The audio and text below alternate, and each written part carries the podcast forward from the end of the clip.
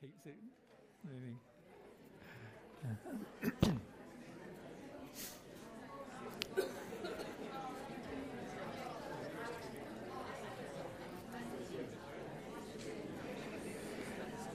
I was just think, thinking about that song. Um, you know, the devil went down to Georgia. You know that song? You remember? The devil went down to Georgia looking for a soul to whatever it was. I can't remember and uh, but the fiddle playing in that's pretty good. Eh? It's just like a good song. I have to. Yeah.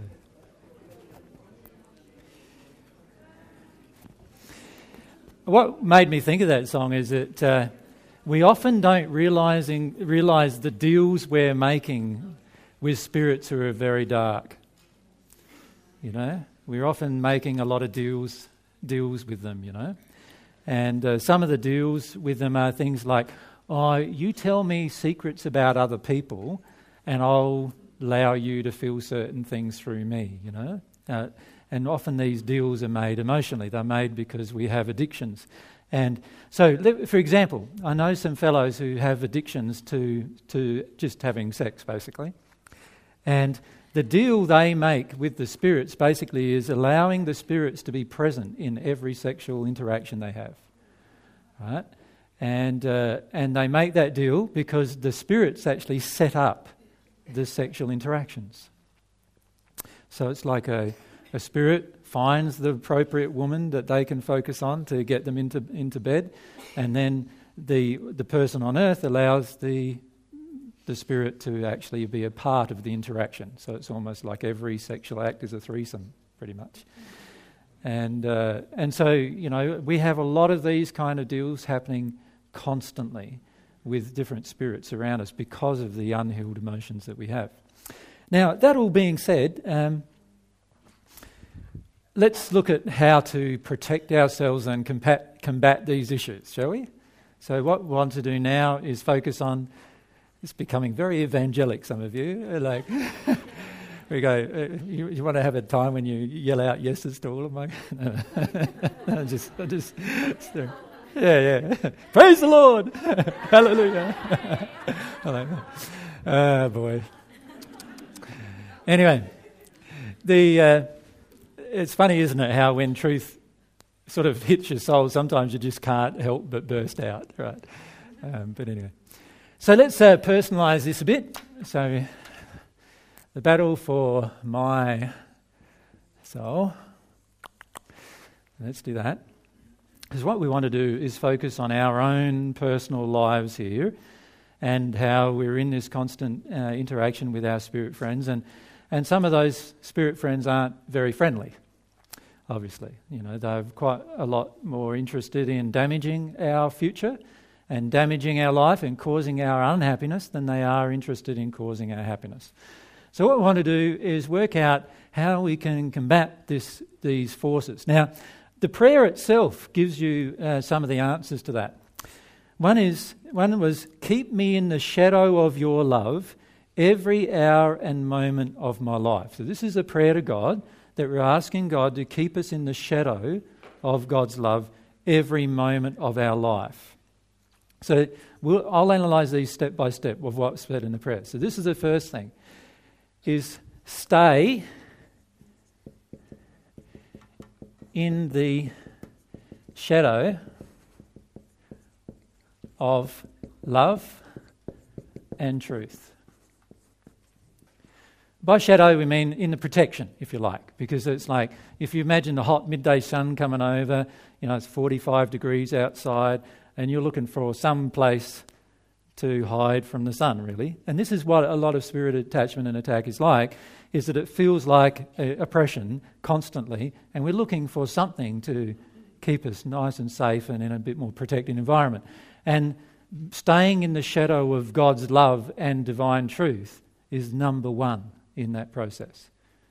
Every time you step out of harmony with love or step out of harmony with truth personally, you will automatically now be in, in an unprotected state as far as God's universe goes. Because you remember, every one of God's laws are about love and truth.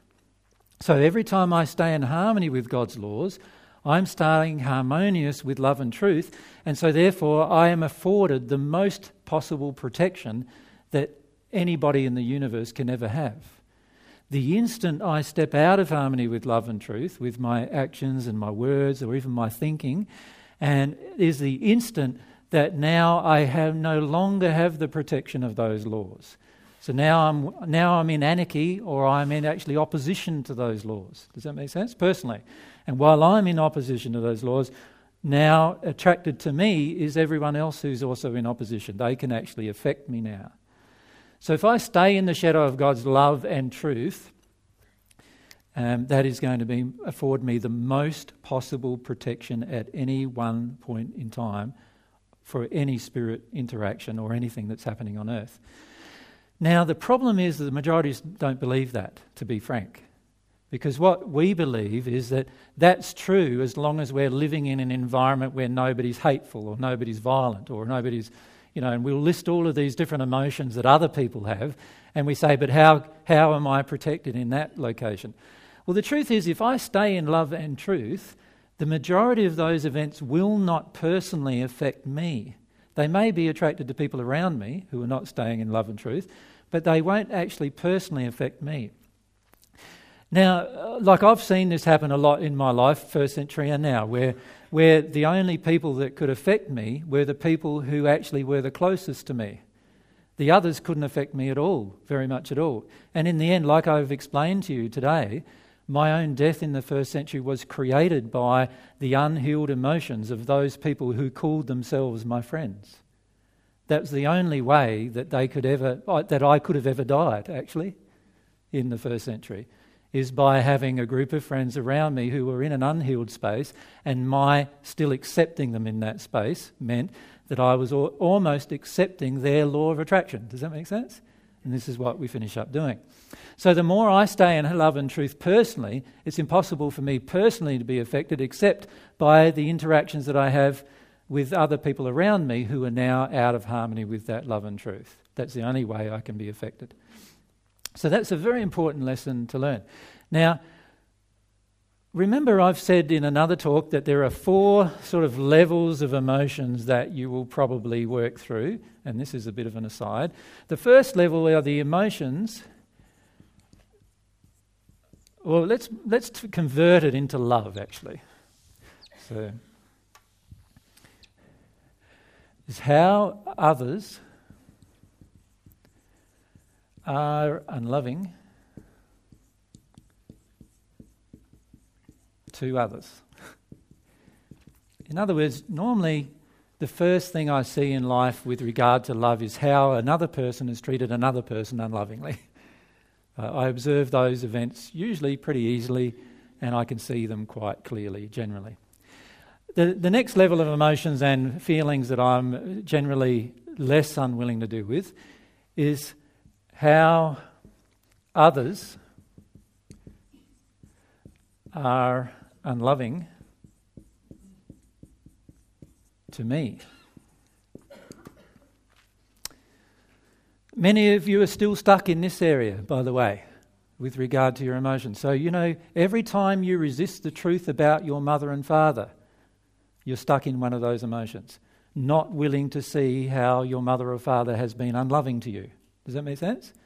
Now, that's a group of emotions that are quite difficult to deal with, we think, initially, but there's groups of emotions that are more difficult to deal with than that. Right? So many of us now are starting to deal with these groups of emotions, which is really good. It's an essential part of your progression, but it's not going to be the hardest emotions you have to deal with, trust me. The next level of emotions that are more difficult to deal with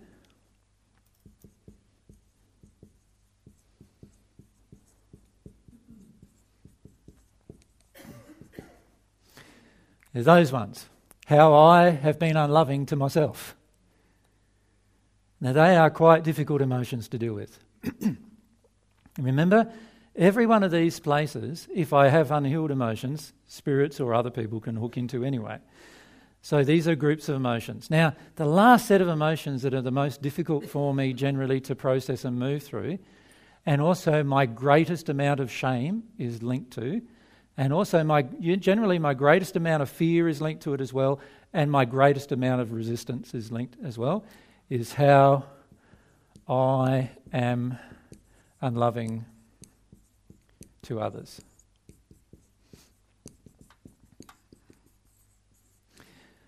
Right, so, so many of us see that really clearly. When it comes to here, we start processing our emotions. In particular, we start processing emotions about how other people have treated us badly during our life. You know, that mongrel of an ex husband that you had, you know, and how he occasionally be- beated you and expected sex at the drop of a hat, and, you know. And then, and then we start getting into the more difficult ones of that, of how my mother treated me or my, fa- my mother treated me as the most difficult, probably there for, to, to, deal with. And then we go into how unloving we ourselves have been to ourselves. Now that's pretty hard because we're so used to other people being unloving to us that we have to firstly g- generally get through those emotions before we notice how we're being unloving to ourselves. Does that make sense?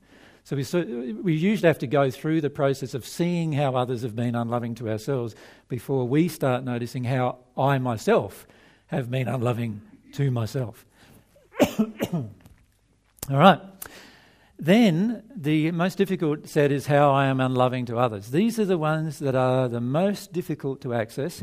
They are the most difficult to deal with at the causal emotional level. There is a high tendency for us to go into self punishment rather than actually deal with the emotion. And there is a very strong tendency as well to deny all the things that we've done.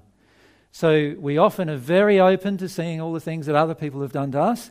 We're very, very closed to seeing all the things that somebody else, uh, uh, uh, we have done to somebody else. I am constantly amazed how one person can come up to me and say, Oh, you, when you did that with me, you treated me badly, they feel. And yet in the entire interaction I've had with that person, literally hundreds of times, they've projected rage, anger, and a lot of other emotions at me, right? And they don't see any of those emotions as unloving. And this is the problem for it with us as humans generally. We fail to judge ourselves in the same way that we judge others. Right? And what I mean by judgment here is not, I'm not talking about uh, negative judgment. What I'm saying is we, we fail to see what we do ourselves. In other words, we accept ourselves doing things to others that we would never accept from somebody else doing it to us. Right?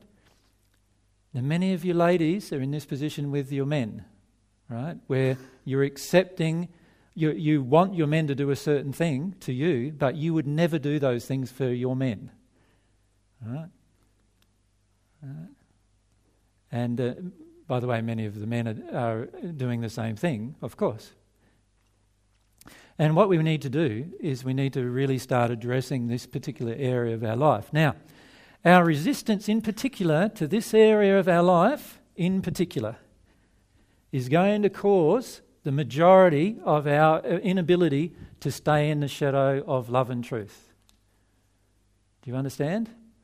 In other words, my inability to love you and to be in truth with you is going to cause the majority of my problems when it comes to spirits right, who are influencing me in some way. My inability to stay in love. When I can stay in love with you, and actually with every interaction, no matter what you dish out towards me, stay in love with you, now no spirit can influence me personally. Now, of course, that's when you become at one with God as well, ironically, and naturally so. So the, the issue is every time we justify our own personal unloving behaviour towards others and our own personal lack of desire to stay in harmony with truth, every time we justify those two things, we are now leaving ourselves wide open to spirit attack.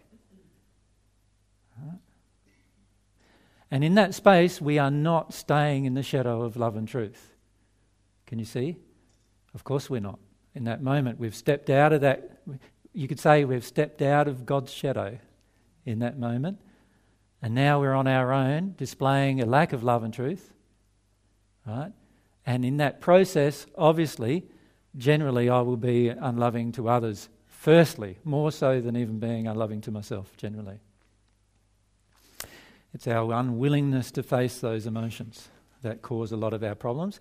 It's also our willingness to, unwillingness to face those emotions that cause most of our rage, most of our anger, frustration, annoyance, and even slight irritation. Right?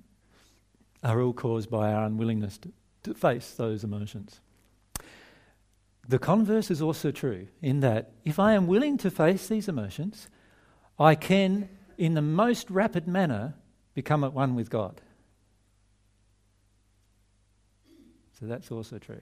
If I'm willing to face those emotions, if I'm willing to process them and work my way through my resistance to those emotions. And of course, as the, you know, the next emotions down, they will help again. You know what I mean? So it's like a scale, if you like. If I'm only willing to face those emotions, then I'm not going to get very far. Right? If I'm willing to face these emotions, I'll get a small distance. But when I start focusing on the last two groups of emotions, that's when I'm really starting to deal with the real crux of the matter in terms of why I am unloving or why I am untruthful. Yep. Ivana, you want to just, uh, is there a mic in front of you? Yep.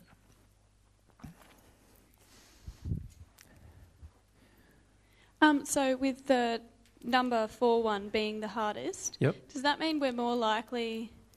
Oh no, hold on. Um, so, is it? Now I've just got to try, try, and work out. I know what it is in my head. Um, so should I sort of try to access the um, uh, like number four emotions, or should I just let my? I think I've just answered it myself. um, your law of um, attraction, actually, Ivana, yeah. is actually the most powerful thing, of course. And most of the time, for almost all of us, it's focusing our attention on number four anyway. It's just the most okay. of the time we're trying to, we're refusing that. yeah, because um, I've been noticing just where I'm living that I, I blame others a lot. Yep. Um, so that's me is me blaming others me like really avoiding the number four thing? Yeah, well, the actual action of blame to another person is actually not loving to them. Just blaming them in that moment is not loving them. There's a whole difference between blaming and telling the truth about responsibility. So there's a big difference between those two states. For example, I can say to you, Your mother did not love you. I'm not blaming her there, I'm just stating a truth that she did not love you yelling and screaming at your mother because she didn't love you is blaming her, and you're not going to process an emotion deeper than that yeah, uh, sure. if, you, if you stay in that state. Does that make sense? Yeah, it does. But we do need to state the truth. Mum, you did not love me. That's just stating the truth. So, do I actually. I'm actually a bit confused about um, when we. Should, should we just be telling the truth? Like, all the time. Like I've been holding back. no, um, hold on. okay, now I feel stupid. Um, um, is it necessary to have to tell the truth? Like, um, okay. There's a certain slant she's trying to get at here, so let, let, let Ivana get to it. Um,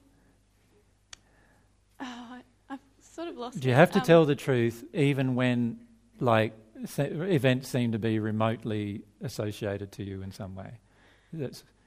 Um, or, or, do you have to say the truth all the time? Yeah, like with my family, I've um, resisted telling them stuff because I feel like I'm in error myself. So how how will I know? Um, like I'm sure that I'll be projecting something at them. Like if I was telling them, oh, I don't know. I know like, what you're saying. Yep, yeah, I know what you're saying. Um, the truth is that you're, if, you're, if you're projecting something out of blame, anger, you know, irritation, annoyance, any of those emotions, then the truth is you are projecting at them in that moment. But the truth is probably you're also feeling those emotions day to day most of the time, and which means you're projecting at them pretty much 24 by 7 until you release the emotion. Does that make sense? Yeah. So the truth is actually that when I state, oh, I'm blaming you, I'm actually in a better place than if I just blame you without stating and recognizing that I'm blaming you. Yep. Right? So okay. the more truthful I become, the better the projection is for the other person. Does that make sense? In other words, they don't receive as much of the projection the more I personally own it. So I should really just sort of challenge myself and just speak truth with my family or All the everyone time. Yeah, else? everyone, everyone. Okay. Yeah. So if somebody comes up to you and you don't really want to talk to them, what do you do?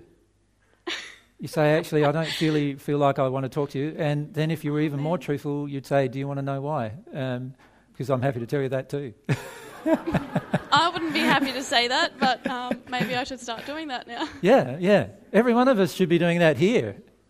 Okay. Oh, you know, you know, have someone come up and they come up to you every time we have one of these groups. They, they just come up to you and they, "Yeah, no, no," and they, and they, oh, all of a sudden, and we're not often looking at our law of attraction. Why are we continuing to attract this person that brings up something in us? So we say, every time I come to one of these groups, you want to come up and talk to me. Every time you do, I feel uncomfortable. And, and I've got to look at why I feel uncomfortable. I know, like, what, what's going on? Ah, I feel uncomfortable because it feels like you're needing something from me and you're demanding it of me. And, and I feel like I'm not allowed to be free to be myself when I'm with you. And the other person just goes, oh, that's your law of attraction or whatever, which is an unloving act in itself. But the truth is that if both of us are truthful in an interaction, we'll work through emotions really rapidly. If one of us withholds the truth in an interaction, now, now there's a lot less chance of us working through an emotion. Yeah. Okay, thank you. Yeah. So the truth is very powerful. And, and when you state the truth all the time, you are staying in the shadow of God's truth because that's what God does all the time. So God's, God doesn't allow you to get away with a lie. Ever. Every time you try, one of God's laws gets broken. There's a, there's a feeling in your soul as a result. Every, mo- every time it happens. If you're sensitive to it, you'll notice it every time. God doesn't allow you to get away with a single unloving or untruthful act. So why would we allow ourselves to? And it's the motive to allow ourselves that allows spirits to hook in, you see? Can you see that? As soon as I allow myself an unloving or an untruthful act, straight away, now I've got an addiction in play, spirit's got an addiction in play, bang, connects with me, and before I know it, I'm doing unloving and truthful things regularly. Right? If we go right up the back with the mic, if you keep your hand up. so blame is definitely blame, anger, you know, any of those anger-based emotions are all very good indicators that we're not staying in the shadow of God's love or truth.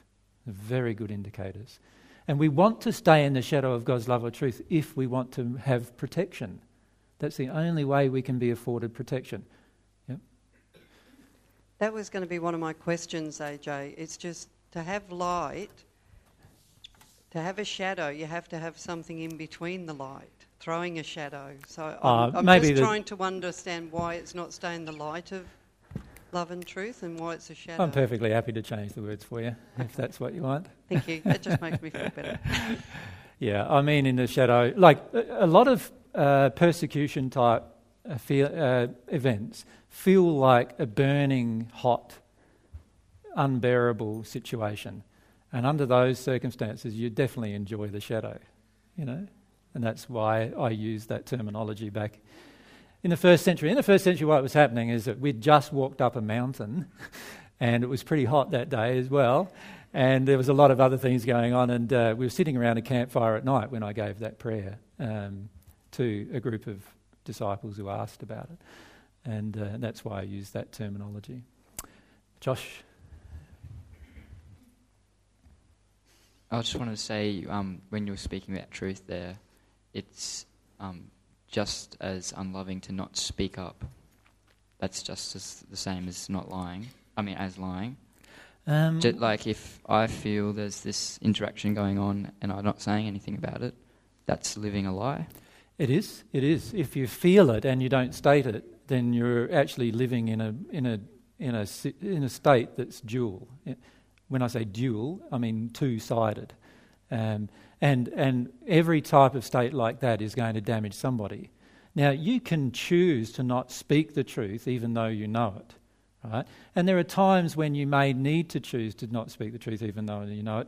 Uh, for example, if the person you're just speaking to has totally rejected the previous truth you've given, then um, they have demonstrated through their free will that they do not want the truth. So therefore, you would walk away.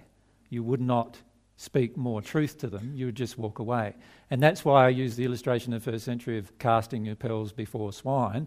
Like a person who's rejecting your previous truth, really, they're going to reject the next one, are they not? So what's the point of saying another one? So, but that's a, when you think about it, that is just a that's honouring their free will. So there are times when you'll honour a person's free will, but most of us, to be frank, make the choice for the other person before we give them a chance to make the choice.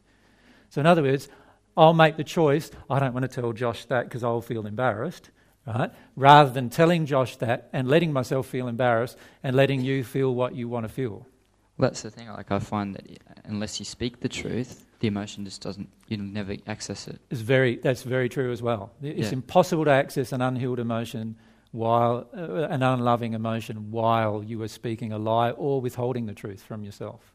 So in other words, it's the best tool to access it. Yes, always. And this is why I am very blunt, and I, what, what you may feel was blunt, what I feel is just truthful with you. Does that make sense? Because I know the power of it.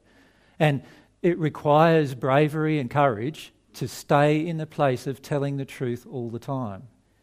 Right? There's a quality that you develop within yourself of courage when you stay in that place. And it's only fear that would ever let you out of that place if you, you know, by, by withholding truth from someone. It's an act of love to tell somebody the truth, but it needs to be the truth before it's an act of love. Yeah. Um, is it okay? I just want to share something. If that's Sure. okay. Yeah. Um, I'm putting myself on the spot here. Um, about about seven weeks or six weeks ago. Yep. I, like I wanted to deal with my abundance issues, and so basically what I did was I let myself run out of money. Yep. I, let, I used up all my savings, Yeah. and I got to this space where I had no money, Yep. and it started triggering all this stuff about expecting to be looked after, Yep. and it was the terrible, terrible feelings that were coming up in me, and I'm not humble enough to to process a lot of it. Yep. And so I signed up for Centrelink, Yep. and I feel very out of harmony with love there because um, it's like expecting the system to look after me, Yep. and like I've decided that I've got this interview tomorrow, and I'm just going to say the truth, and but I feel I'm So really I'm really scared about everything. So what's the truth, Josh? The truth is that I I don't I expect to be looked after. Yeah. and that um, um and I my mind goes into confusion very easily like because I'm su- such a resistance to a lot of things and I like I just feeling tormented a lot because I know that I attract a lot of spirits and stuff and Yeah. I'm learning to deal with that just by praying all Yeah. the time Awesome. but I just uh, like part of the reason why I was attracted to this um this path is because I just I've desired all my life to find peace and love and um and you know, I didn't know there was a God or I just wanted to create a better world Yeah. Yeah. and my whole life is just this big lie Yeah. and I've had to keep up this front, and I'm tired of it, and uh, I'm scared of the pain. Yeah. Very scared Can I pain. can I say it's great you're tired of keeping up the lie. That's the first part of actually living in truth is to just give up the whole facade. And and many many people in the audience can take from your example of giving up the facade and just stating the truth. It's great that you stated the truth. I expect other people to look after me. If it's not mum and dad, it's you know, it's it's Centrelink or someone else. You know, there's this expectation in me. Acknowledge that, and acknowledge that even with Centrelink if you want, and and then say, all right, what I'm willing to do is challenge that. I'll, I, I want to do a work for the dole type thing, right? Where I'm now not expecting them to give me something without without me doing something, you know, in terms of loving for myself. So I'm not expecting other people to look after myself. I want to look after myself. What happens a lot is that we have a lot of desire for people to look after us because it feels like they're loving us then. So there's a lot of emotion in you about, about when somebody's looking after me, that means they're loving me. Does that make sense? Um, one of the biggest issues I'm facing is before when you said some of the people that have the hardest trouble with this path are the people that don't take action. And I'm one of those people. Yep. And um, I'm really, like when you talk about torturous death or anything, like the last couple of weeks, all that's been on my mind is this um, stuff coming at me, and then I pray Yep. and then forget about it. But Yep. So you, you could say then, really, that fear is your largest problem. yeah, Yep. fear, fear is my largest problem, and my fear of not being able to process fear is, you know, And who else has a fear of not being able to process fear? Good. Now keep your hands up. Say, I don't want to process my fear. I don't want to process my fear. Right? You need to own this. I don't want to process my fear. And I need to own this because that's my responsibility. It's my responsibility. Does that make sense? So while I keep my hand up, I don't want to process this fear, that's my responsibility. And I'm doing that so that I don't have to act.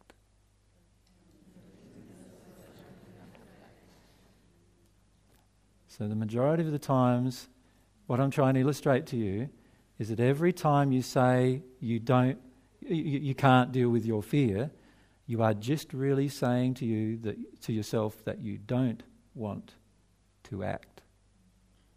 Does that make sense?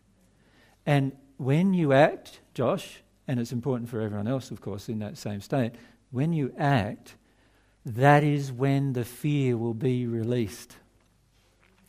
Myself and Mary had long chats about this. Mary, we've been talking about our passions a lot, you know, and, and Mary's had a lot of her passions. She's recognised a lot of her passions. And, uh, and obviously, having that big desire to bring love to the world is a huge passion for Mary. And, uh, and part of it was a desire to also help others, right? Help others have the, you know, connect to God as well. And so I said, well, why don't, you know, consider doing some, we were talking about doing some workshops. And Mary's going, no, I can't do that. Like, I can't do that um, because I'm so afraid. I want to deal with my fears first, then I'll do the workshops, was basically what you were saying, wasn't it, darling? Right? And then, and then, then she went through this process of making a decision that actually, if she did it that way, that she probably would never deal with the fear. Right? So what Mary then decided was, I'm going to set a date and work by that date, and I'm definitely doing the workshop that date. Does that make sense? Now, if you saw Mary from the moment she made that choice to the first workshop, most of the time she was in terror. Right? Wasn't that true? Yeah, and even in the first workshop, she was still in the terror, right? So, so, so it, it's the taking of the action that actually will release the fear. A few uh, months ago, I did some channeling with Monica, and a group of spirits, I think it was with Monica, might have been with Natalie, but anyway, a group of spirits came to us, and the group of spirits were a group of female spirits who were still in their terror in the, in the spirit world. And what they were doing is they were still doing sexual acts for people who were, were being, who were terrorizing them right? And they, their life on earth was that they um, were involved in prostitution and so forth on earth because of some very, what you would call pimps, some very angry men who controlled and manipulated their entire life on earth.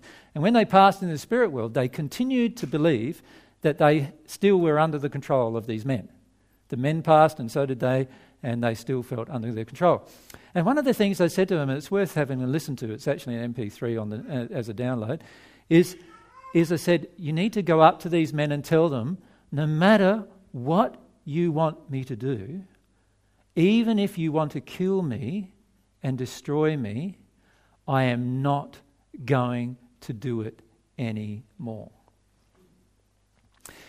Now, in the process of getting them to take that action, huge amounts of te- fear and terror came up in them, and they were releasing and crying and releasing and crying before they could even do it. Even the thought of doing it brought up all of the emotions. And then, but they still committed and they went and did it. One of them went and did it, and she said, and she started pretty shakily and, and did it. And then, then I said, do it again, and she did it again. And then another group of them, another group, and all of them eventually did it. And you know what the men did? Well, they didn't know what to do anymore because now in the spirit world, how can they, how can they, you know, harm them? They can't, and and they didn't know what to do, and they were just flabbergasted, like they just didn't know how to handle it. Now on earth, obviously, people can choose to do damaging things to you that affect your short-term life on earth. In other words, a person can put a gun to your head and say, "Do this or else," right? Or else I'm going to harm you in some way. I'll pull the trigger, or whatever. At the end of the day, though, it's a very short term thing that happens. And by the way, a very instantaneous thing with very little pain if it happens in the way I just described. Um, trust me, most people who have been shot feel no pain in the process. Many of them don't even know they've died when they arrive in the spirit world. That's how little pain there is involved in the process, right? Because the instant that you're passing is the instant that certain spirits help you disconnect from the physical body and the pain itself, and all these things happen. There's a beautiful, whole beautiful process that happens. And the pain that you imagine is often not the pain that you experience. In fact, you'll receive a lot more pain from long term emotional illnesses than you will, that cause physical problems than you ever would from a passing like that. So often, what we're afraid of is the, the process of passing in a violent manner, but often a violent passing is a lot easier to deal with emotionally and spiritually and also less painful than you could imagine. But that's an aside. But, the, but these spirits decided to take the step of confronting their fear by actually doing it. That's what I'm getting at. And it's the actual doing of it that means then that nobody else can affect you in any way, and all of your fears come up and you shake. And if you could see Mary before her first workshop, she, many of you saw it, right? She was shaking, her voice was shaking, and everything. And that, that all then, over the process of days, she comes home and has a good cry about how afraid she is, and all of that. And then over the period of time, so now by the time it's seven or eight of them, now it's like, boy, that was pretty easy. What's on to next? You know, like, what can we do next? Right? That's the irony of fear. The irony of fear is that it is a false expectation that appears real. It is something that actually often will not occur that we believe will occur that causes us to, to, to not act. So every time you are afraid of the fear itself, really what you're doing is you're afraid of action.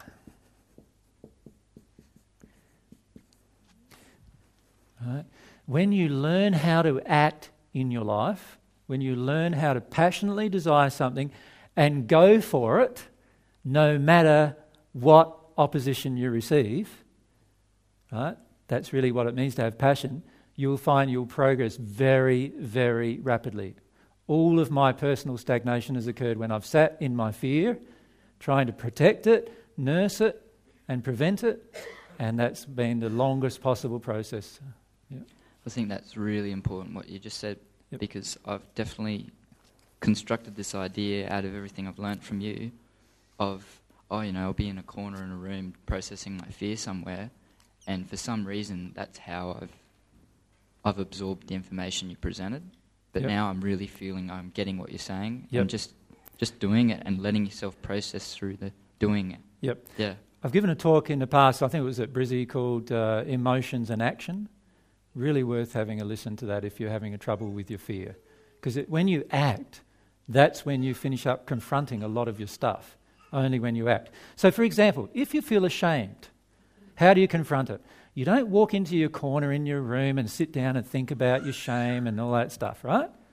What you do instead of doing that is you grab three or four people around you who are just there, it doesn't matter which ones, you sit them down and say, Would you like to listen to all of my shame? Shame, shame, shameless. You know, the shame list. And would you like to listen to all my shame? Give them a choice. And if they want to, if they want to, then you say, okay, here I go. Well, when I was five, I stole money out of my. When I was eight, I had a sexual play with this. I mean, I never told anybody about that. And when I was, you know, 12, I actually had sex with this guy, but mum and dad would have been freaked out, and, and so I didn't tell anybody about that either. And thank God the guy's kept secret. And, and then, you know, and when we go through our life, and oh, by the way, my husband there, yeah, I've actually cheated on you. Sorry about that. And.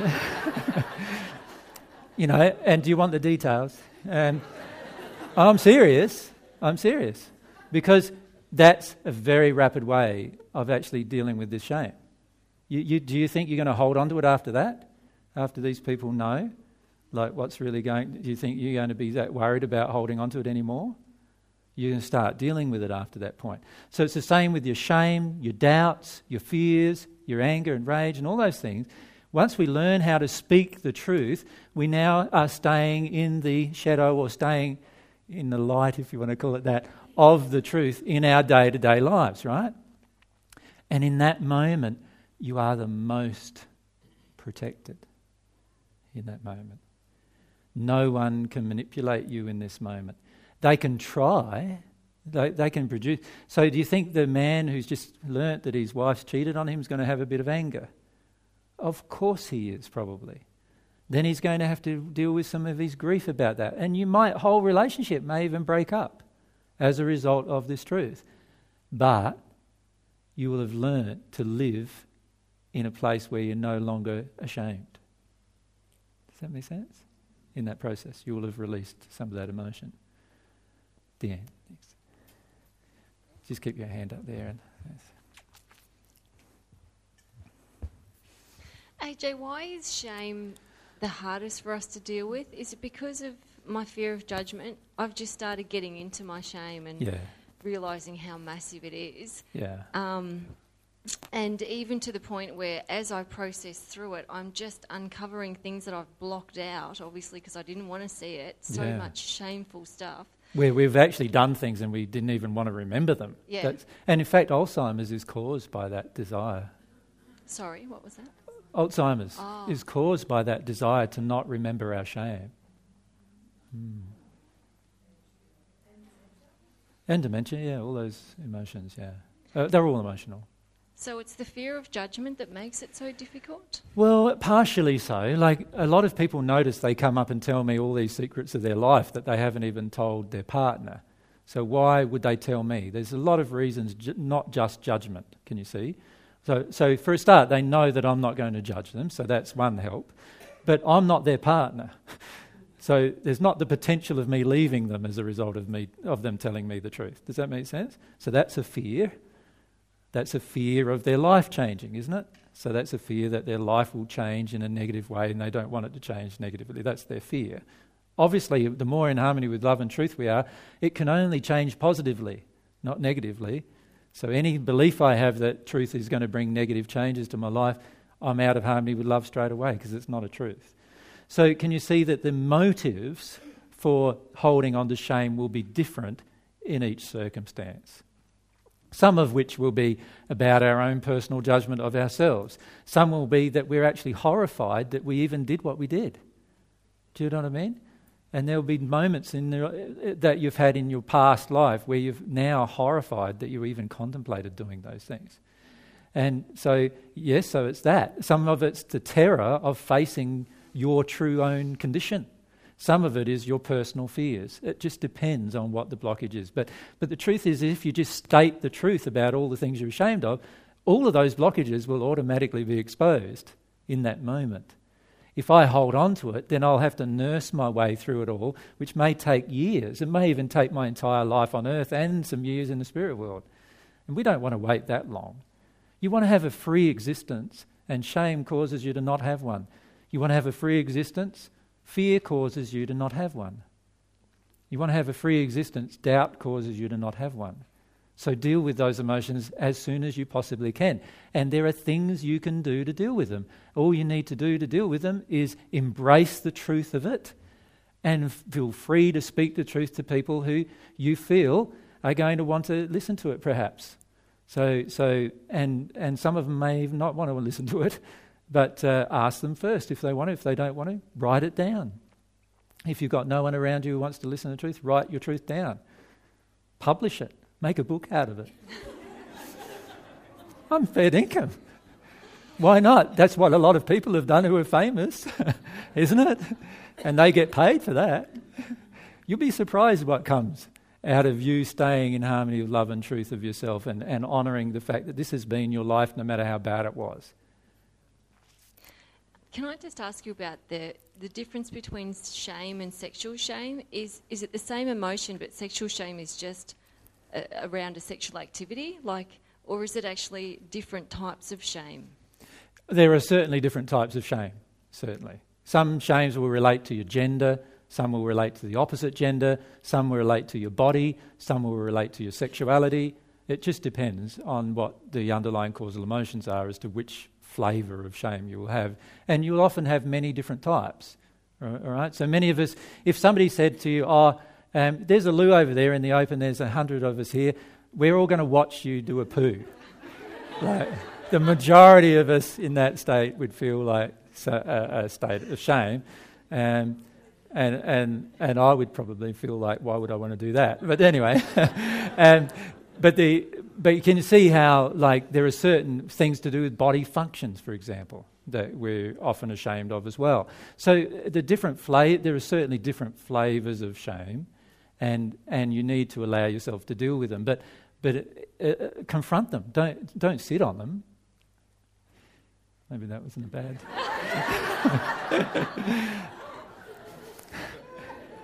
Is that right? If we come down to stand in front of you. It's in the middle here, so one of so one of you. Yeah. Oh, careful of the.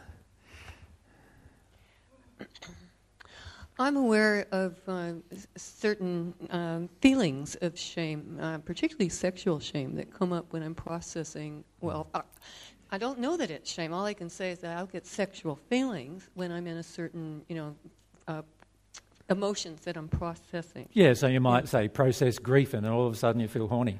Yeah.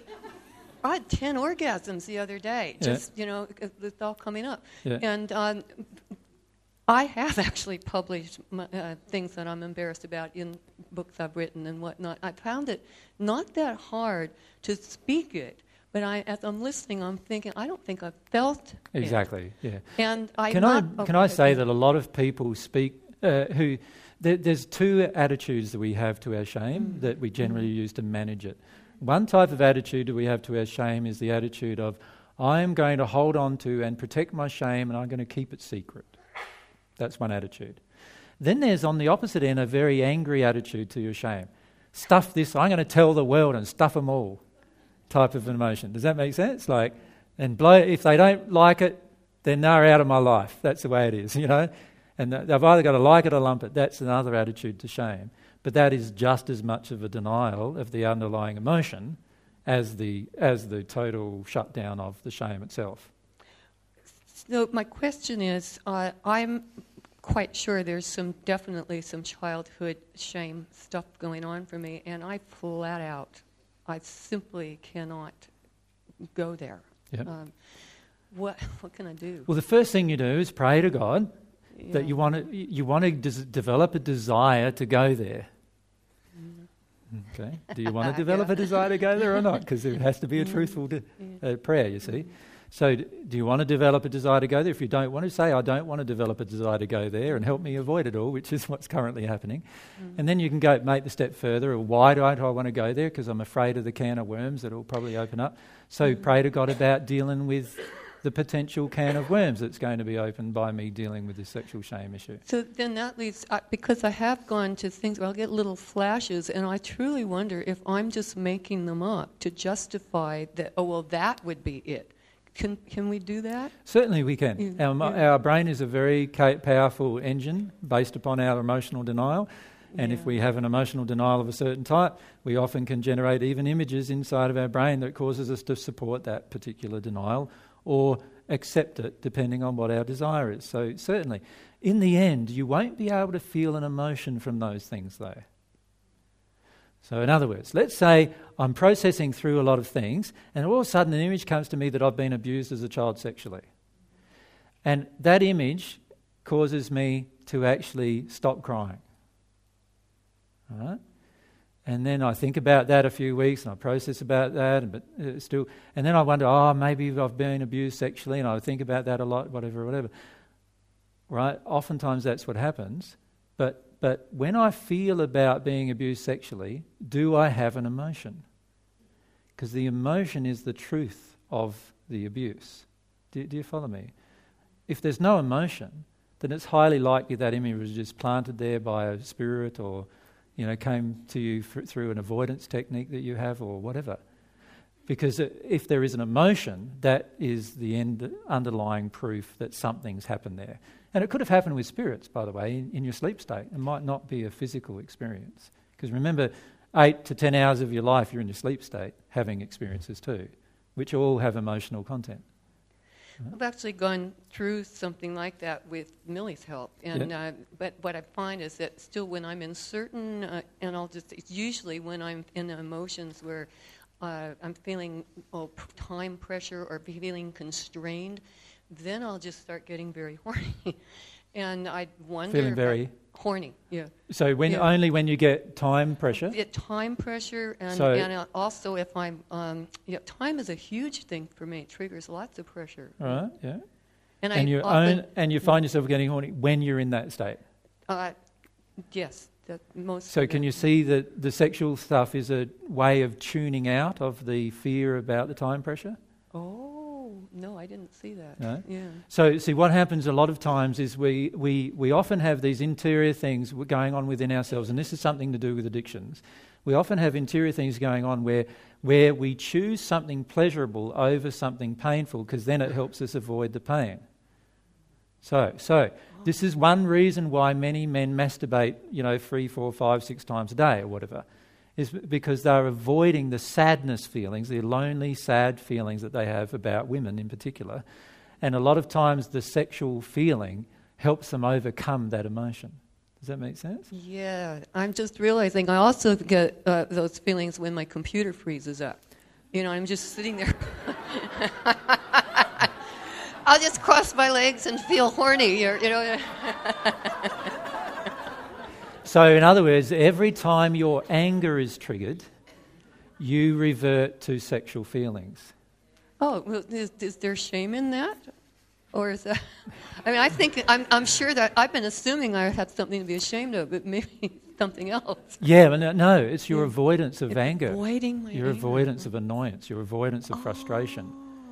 Oh, Does that make sense? Yeah. Oh, I yeah. can fill in this gap with a bit of sexual pleasure, and then all of a sudden, all the, the you can get away with lots of anger-based emotions in that place. Do you see? Yeah. Yeah. Yeah. And and these are these are often addictive behaviours that we have, trying to get out of the real emotion.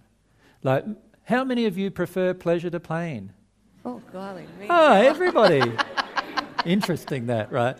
So, so you see, there's this automatic desire in us almost to prefer the pleasure to the pain. And so, when there's a painful experience that starts rising within us, what, what are the options for personal pleasure? Not very many when you think about it, are there? If you're having a painful experience personally, there are not that many options for personal, personal pleasure in that place of pain, aside from sex and maybe food. What else? Other addictions like drugs, cigarette, and those kind of addictions. So we turn to some kind of physically addictive action in order to avoid that painful place. So all you need to do is look at the linkage between the two. And again, it can be easily spirit influenced in that place. So every time I seek for the addiction, I am exposing myself emotionally. So, so if I seek for the addiction of sexual pleasure when, I, when I'm angry or when I feel, you know, pressure based situations, fear based situations, a spirit can easily hook into that, can't they? All that, can you see that? And I'm also opening myself up to their manipulation of my sexual organs in that place in order to avoid the actual experience that I'm trying to avoid, which is the experience of, you know, feeling under time constraint or feeling angry or feeling resistive or whatever the other emotion is. We can often, we're going to substitute pleasurable base experiences and take a lot of care in your life looking at where you substitute pleasure based experiences in order to avoid your pain. It's a very powerful area to look at in your life. Yeah. Uh, that leads me to the other question that um, I, as I'm evolving through this whole process, I'm incredibly confused about what indeed has been and is self-love, a loving act to me. Yep. Treating myself lovingly, because I've spent years thinking that avoiding someone's anger was being loving to myself, and of course I see now that that's been very unloving to myself. In the sense yeah. that you didn't allow yourself to feel the barrage of the anger and work out what the underlying emotion was. Well, exactly. And uh, uh, I've shut myself down so much because yep. of my fear of somebody's disapproval. Yep. And so I thought I was, you know, keeping myself safe. Yep. But in reality, you were avoiding some emotions, which oh. meant you were recreating your law of attraction at another time to do the same experience over, over again. So I guess what I'm wondering is, as we're uh, aware of these four questions, and as I, all I can say is that for me, as I'm evolving, my awareness of what is treating myself lovingly is actually evolving. It, I, I don't. And that's exactly how it happens. Yeah. Like, so rather than me giving you an answer of what is loving to yourself, you'll find that as you deal with these different emotions, you will have more and more personal consciousness within yourself as to what is loving to yourself. But remind, remember Ivana's comment earlier. Remember, she said that for the first time she sort of realized that feeling your own emotions at the time things happen is one of the most loving things that you could do for yourself. Right? So, so in the moment that you create the horny feeling, in an avoidance of the frustration, you are actually not being loving to yourself. Yeah, I Does understand that, that, now. Yeah. yeah. So if you allow yourself to feel the frustration, and there must be some kind of relationship in that in your childhood somehow too. There must it must have been a way that you created to avoid very frustrating situations in your childhood. You see, like I said earlier, there's very few personal ways you can have joy, you know, aside from some kind of external addiction like, you know, oh, drugs, alcohol, yeah. sweets, or whatever. Imagine there's no drugs, there's no alcohol, there's no sweets, there's no smoking, there's no any of those personal external addictions available to you. So this is how we are as children most of the time. None of those external addictions are available to us and we want to feel pleasure. What's one of the only things available to us? Sex is one of the only things available to us. It's permanently with us, it's a part of our body, able to be done at any time pretty much, right? And so it's one of the, one of the main reasons why we have addictions around sex, because it's one of the first methods that we use to get out of our emotions. Does that make sense? Yeah, I yep. get it. Yeah. And that's why many people have a lot to work through with regard. And it's not the sex that's the work that needs to work, be worked through. Obviously, it's the desire to use it to avoid something. Every time we desire to use something to avoid something else, then we're out of harmony with love. Obviously, because we need to feel the thing that uh, we're avoiding, and and that's the, that's the issue that we have with sex. And it's also, sex is a huge issue that spirits play into for that reason. Because most of us have learnt to avoid our emotions through sex at a very young age, or through sexual feelings at a very young age. Right? And many of us either deny them completely, shut them down completely, or, uh, you know, love to have them, either one, in order to get away from certain things emotionally. Yeah. So, it's, if we go. Um, I just want to talk a bit more about shame. AJ, please. And I, could I, I, Shame is an emotion. Is like I'd probably rather have a conversation about shame in a in emotional processing setting, rather than in this setting because I there's a lot more information for me to cover okay. about the battle of the soul. And if I keep answering the emotion, the questions about shame, we won't get to cover okay. that stuff. I'll, maybe if I can talk to you afterwards as well. Well, that might be possible. Yeah. We'll okay. see.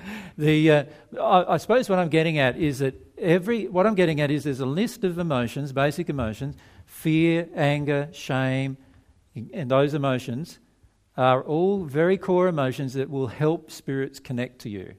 right? And so while and and one of the things we're illustrating here, and the point of this so far is, if I stay in the light of God's love and truth, in other words, if I'm truthful with everyone all the time, and I'm loving with everyone all the time, and I'm focused on that behaviour all the time, it's going to be very, very difficult for me to get out of harmony with God if I'm focused on the, focused in that way. Does that make sense? And every time I am unloving to others, I am out of harmony with that. And anytime I'm out of harmony, I'm now out of the protection of God's love and truth, and therefore inviting negative influences into my life. That's the point. So, what's the second point that I wanted to raise? This is from the prayer. And help me overcome all the temptations of the flesh. Now, this is really sounding a bit Christian now, isn't it? Like, well, I don't know what you expect coming and listening to Jesus. Of course, he's going to sound Christian sometimes. Right? Anyway. so, we want protection or we want to overcome our own temptations of the flesh.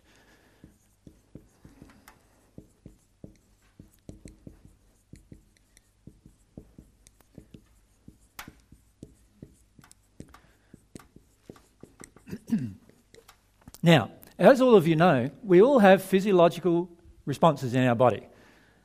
So if I starve you for a couple of days, right, there's a pretty good chance that you'll eat almost anything. And if for a couple of weeks, there's a high likelihood you'll eat almost anything. Right? Isn't that true? The temptation of the flesh drives that in the sense that the flesh has its demands. And part one of those demands that the flesh has is to be fed. And when I don't get fed, there's some complaints that go on inside of it. Now, that doesn't need to be the case if we deal with a group of emotions, but, but as we're growing towards God, that is going to be the case. The same goes with our sexual desires, as we've just been talking about. They are all part of our flesh. So, as we go through the process of our hormones kicking in, and usually at, uh, in this day and age, it's usually very young age, like usually by the time we're 10, 11, 12, 13, that's all starting to happen, all these hormones all the desires start kicking in, the sexual desires, they all then automatically become temptations of the flesh. In other words, we have a desire to meet those requirements, those desires of the flesh. Every time we respond to a temptation of the flesh in a manner that's out of harmony with love, you will always have a result of pain. So, so can I say that again? Every time I desire to meet the, meet the desire of the flesh, whatever the desire of the flesh is, sexual, f- uh, physical in, in nature. I, and, and if I do that out of harmony with love, in any way, out of harmony with love of myself, love of God, or love of my neighbour, I will automatically feel pain. Right? That's, that's how God created our system. So it's very important that we start seeing temptations of the flesh for what they really are. And what they really are are emotional addictions to avoid certain emotions. So every temptation of the flesh actually really is an emotion that you're trying to avoid at any one point in time. So, for example, Somebody comes, you're in a married relationship. You're married, you've got a partner, and you're in a, a relationship with that person. And a third party comes up and projects sexually at you. The temptation of the flesh, if you aren't in, if you have some unhealed emotions in your relationship, the temptation of the flesh is going to be to accept those projections. It might be just a flirtation. Or it might be deeper than that. It might, it might go deeper than that, and you might finish up even having sexual intercourse with them, right?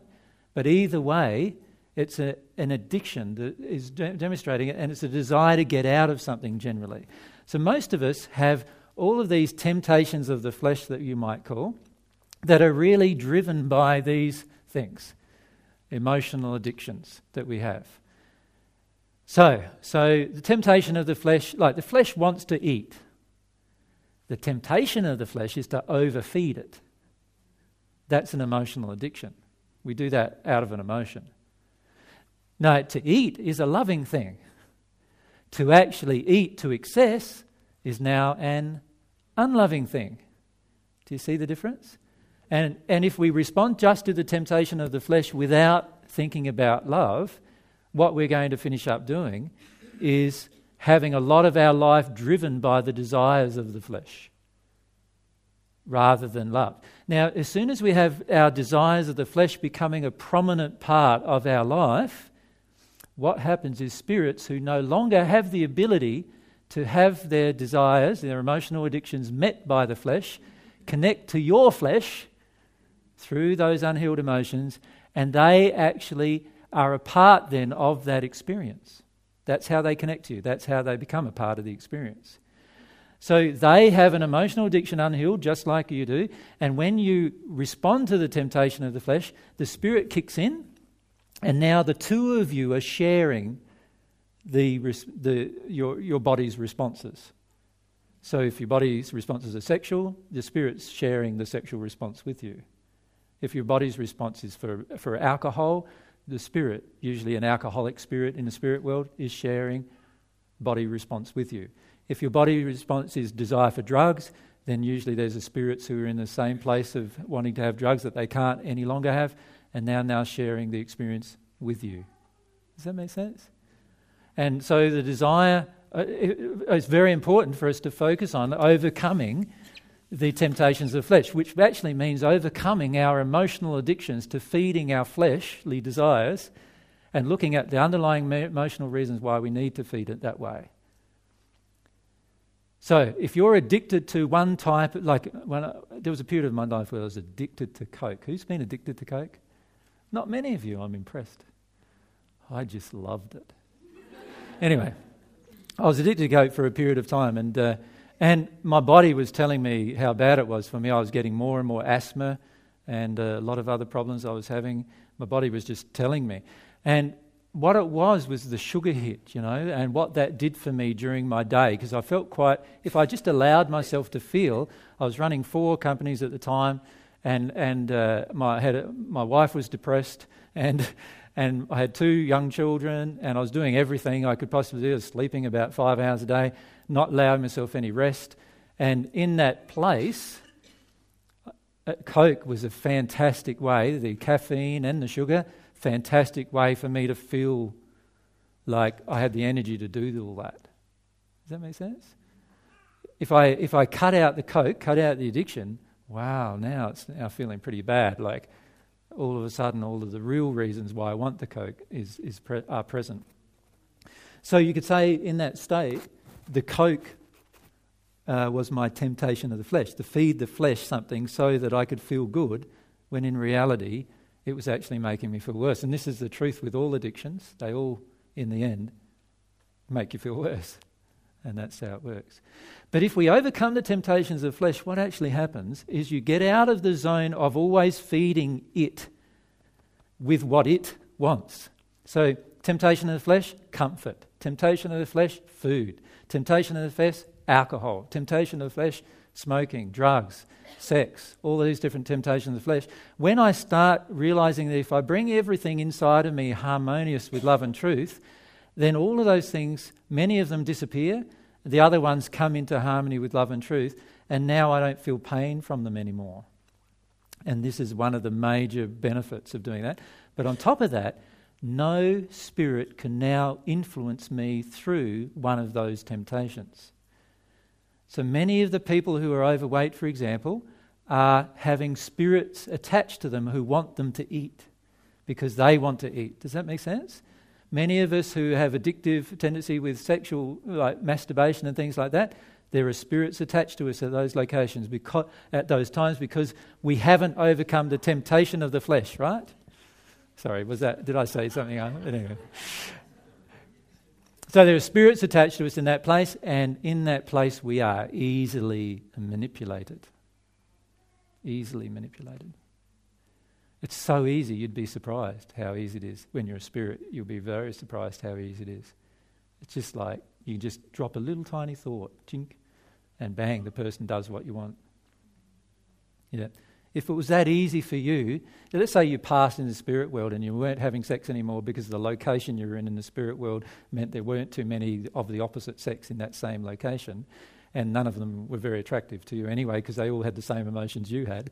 Um, imagine for a moment if you could come back to the earth and then just stick with a woman here or a man here on earth and just drop one little thought and you get some sex. Imagine how tempting that would be.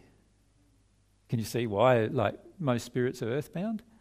Most spirits are earthbound because they're just acting out their unhealed emotions through the earth because it's so easy. And as soon as we start blocking that and overcoming those temptations of the flesh, what happens is that we'll get pressure emotionally to go back into the same place.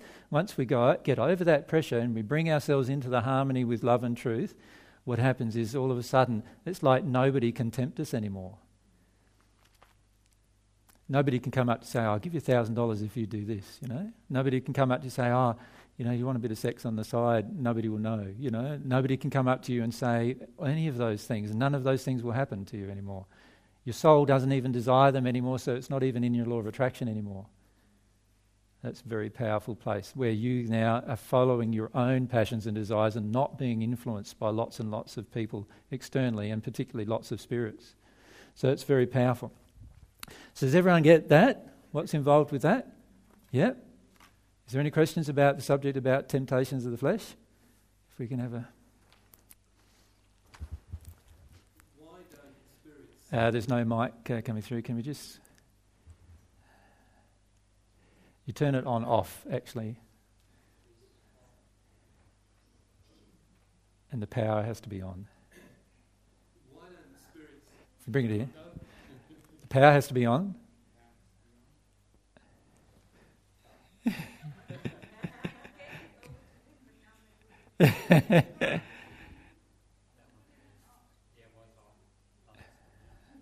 Talk into it. Talk into it. No, still on. Bring it here. I'll, I'll sort it out quick. There's no, no battery. It looks like it's dead, is it? Can we have the other mic? Thank you.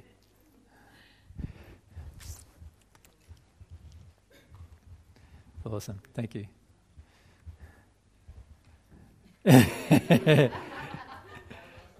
Someone doesn't want me to ask this question. You're in there now. uh, why don't the spirits simply hang out with couples who have lots of sex? Um, because, because sex in a loving relationship isn't addictive, and therefore no spirit can attach under those conditions. Simple as that. Simple as that. So, so while I'm in a loving interaction with my partner, it's impossible for a spirit to, to be, be a part of that loving interaction. It's impossible for the spirit to share the interaction sexually. So therefore, they don't want to. They won't hang around with partners in that place. Yep, instantly, like they just go away. They don't even bother watching because they don't get anything out of it. How frustrating would it be to watch somebody having sex when you're not having a sexual feeling? Be quite frustrating, right? If you, that's what you wanted to do. So they don't even do that. So, so there is no danger of spirits interfering in your relationship sexually while you are both in a loving place with each other. It's only when you get out of harmony with the loving place and into an addictive place now spirits can hook in in some way or the other. So let's say the woman is addicted to avoiding her shame, and the man's addicted to um, what could he be addicted to under those under that circumstance? He's, he's, in, he's in lust with her or something like that. But anyway, it's probably a bad example because those law of attraction probably wouldn't work. But, but with, the, with the woman avoiding her shame, now there's a lot of spirits who are now going to be projecting through the opening that she has about shame, sexual shame. Does that make sense? So they are now going to be sitting with her while she's in the sex act, projecting at her, you shameful hussy, you, you know, all that kind of emotion, which will make the woman feel even more ashamed. It's part of the law of attraction. But, but they're, they're experiencing a sexual gratification from making her feel more ashamed. Does that make sense? So they get off on making her feel worse. That's how they hook. If if a spirit, if a spirit, if the loving, if the relationship is loving and the people are both loving to themselves, involved in the sexual partnership, then it's impossible for a spirit to have any part of it, and they won't even want to. They they just go away. Yeah, don't, not even with you. Yeah. Good question there. Um, if we go yep, across to if You keep your hand up so well, they know where it's going. Actually, a question about food. Do humans have to eat? Um, the truth is, we don't have to eat. Um, once we heal with a whole group of emotions, you don't have to eat. The truth is, though, probably you'd like to uh, continue eating certain mm. things because um, you'll find that certain things have a really rejuvenating effect upon you. Even when you're at one with God, you'll notice that at times where your energy is depleted and things like that because you've given out a lot. And there are times when certain foods certainly will replenish you faster than if you just uh, don't eat at all. But the truth is, your, human, your body is able to be sustained energetically without eating. And that's been proven on the planet anyway. Uh, there's people in in other countries, in particular in India. Yeah, living on light. On living on light, they say, and uh, and uh, been like that for three, four, five, six hundred days, and three, four, five, six years. And Th- there is no spirit connection there. Uh, most of the time, there is. Yes, most of the time they have a spirit that's keeping their energy up. Yeah, um, but the truth is, you can do it yourself without just with the connection with God. The, the thing is that God doesn't want you to stop all your desires. God wants to bring you in harmony with truth and love with all of your desires. Does that make sense? So, so God, you know, there's this common concept that God wants to stop you having sex. Well, that's a bit crazy. Like He creates your sexual organs and then tells you that the only way to connect to God is by not using them. You know, that, that doesn't make any sense, does it? Like, but obviously, have them in harmony with love and truth. Does that make sense? That's what God wants with everything that we do, including food. Yeah, but at the moment, there's a lot of um, the quality of food is degrading so much. Yeah, and, and to be frank, too many of you are far too concerned about it. Um, because it's your soul that matters the most, not the food you eat. I, I, said in the first century, worry more about what comes out of your mouth than what goes into it. Because, because what goes into it, uh, you know, can feed the body and you can transform a lot of it. But what comes out of it is damaging your soul in most cases. Do you know what I mean? Like, so worry more about what's coming out of your mouth than what you're putting into it. So, you know, if you don't have organic this and whatever that today, well, so be it. No, it's not a panic. You, your body's able to cope with lots of impurity. Like, I, am laughing, we, myself and Mary have been laughing a bit. Last night we watched a bit of telly, hey, and we noticed all these ads about bacteria and germs. Have you seen that lately? Just all this fear stuff. And I'm going like, there's billions and billions of germs in your body. Why would you like want to get rid of one that's on a on a floor or something? And and it's just like, what's going on? It's just fear-based stuff. That's a lack of trust in how God's created everything. The truth is, right now in your body, you've got billions of germs that your body's peacefully cohabiting with through your soul condition. But as soon as your soul condition changes, some of those germs go, become active, and now we've got a problem. So focus on the soul condition, focus on the cause. Focus on the cause, all the effects get dealt with. Yep, same applies to all food. Thank you. Yep. So I, I, the way I said it in the first century is that, um, something like it's not, it's not what a man puts into his mouth that condemns him, it's what comes out of it. Mm. If we go up the back again there.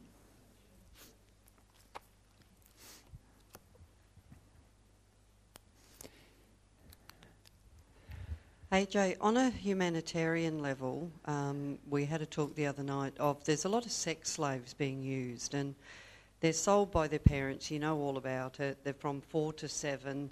There's a lot of men queuing up. They're just being used. By the time they're 18, they're actually discarded, and there's a lot of rebuilding things. I can understand on a bigger picture why it's happening. A lot of people are being helpful. On an energetic level, is there anything we can do to help the girls and maybe the people that are queuing? because they're obviously got a lot of lower spirits around, and it's happening in a lot of the third world countries. Mm-hmm. Certainly, there is. Um, most of it is spirit influenced and driven, of course. So, so look at all of your own emotions, of your fears about spirits, your fears about sexuality, your fear of being. Like for many of you ladies, you've got fear of being used by men sexually as an emotion. Does that make sense? Many of you have that emotion. That emotion contributes to this experience for them. You see, every.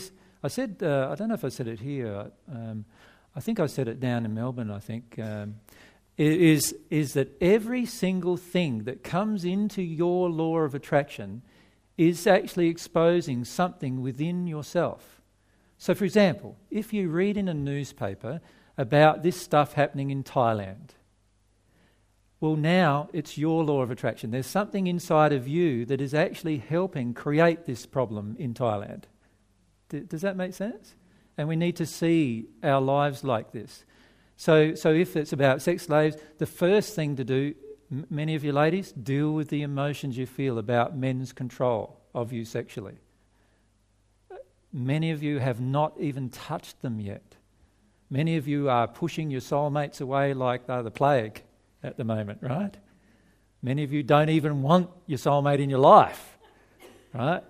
Because of what he might do, because he might desire you sexually, right? So, so deal with all those emotions. For the males, of course, we need to do the same with regard to our own uh, uh, feelings about women and using them for sex and all those kind of things. We need to do the same as that. Many, of, many, of, many males do have a belief that that women are there for their sexual gratification. Right? And that needs to be dealt with. Now, as we deal with these emotions, we'll find firstly that the spirit attraction on the earth to creating these kind of events will automatically lessen. And as a result of that, more and more people will see the truth and less people will be involved in doing these things. Now, these people all have mums and dads, both the men who are involved in it and the women, the girls who are being given to them. And how do we help the mums and dads? Because that's the real issue, really. And we do that again by dealing with our emotions about what we feel about our own mothers and fathers and how we have acted unlovingly ourselves as parents. Do you know what I mean? So there's a lot we can do about every situation, even if we can't physically go over to the situation and personally fix it. Because our soul has this ability to influence every situation. Yeah. Thank you for that. I, I found that's answered another question because I personally didn't get involved. Like it didn't affect me, but I really saw massive emotion. And you're lying to yourself right now. I'm sorry, because you're mentioning it in a question, and you've read about it, or somehow the information has come to you, which is telling you that you have an unhealed emotion about this inside of you. D- does that make sense? Right at the moment that the law of attraction hits us, we're automatically being demonstrated to it's automatically being demonstrated to us that we have an unhealed emotion related to this issue.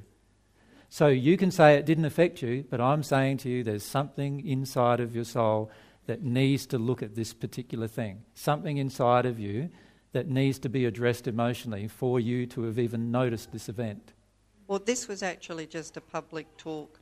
It doesn't matter. We went to. Uh, so you're still not getting what I'm saying anything that comes into your sphere of operation, anything that comes into your knowledge, anything that is attracted to your life in whatever way it's attracted to your life is an indication of something unhealed within yourself.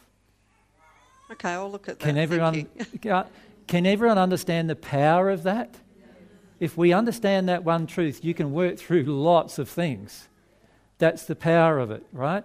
If you can get that truth that every single little tiny thing that comes to me is actually a result of my own law of attraction, and therefore, usually the result of something unhealed within myself. That's a very powerful place. You'll heal lots of things if you allow that. By telling yourself, I wasn't affected by that, you are basically ignoring God's messenger of truth to you. Remember, God's messenger of truth to you is your law of attraction. That's how God, why God created that law, was to give you truth constantly about your condition. Weren't you also saying, though, that if there's emotion of, of all the degrees, that that's where you knew you had something to deal with? And, and I know there's certain times where, yeah, you cannot acknowledge and repress. So if, if you're not having an emotion, but another, on another hand, you're actually saying you have an emotion to deal with, where does that come in between? No, what I'm saying is that if your law of attraction brings you an event, you definitely have an emotion. Definitely. There's no ifs or buts about it. There is definitely something inside of you that brings you this event. Now, sometimes it can be truthful, right? But, but most of the time, we, we need to assume if we're not yet at one with God, that every event bring, brought to us is the result of an unloving emotion, don't we? Why not make that assumption? and then uh, uh, you know go along with that assumption initially? Because that's really where we need to do. Because most of the time we are totally willing to avoid a lot of things. And we are totally willing to and what we're totally willing to do with world problems by the way is say oh but that's happening over there. You know? We always do this do we, do we not? That's happening that's not happening here. Aren't we lucky it's not happening here you know the truth is, half the time, we Australians are creating these events.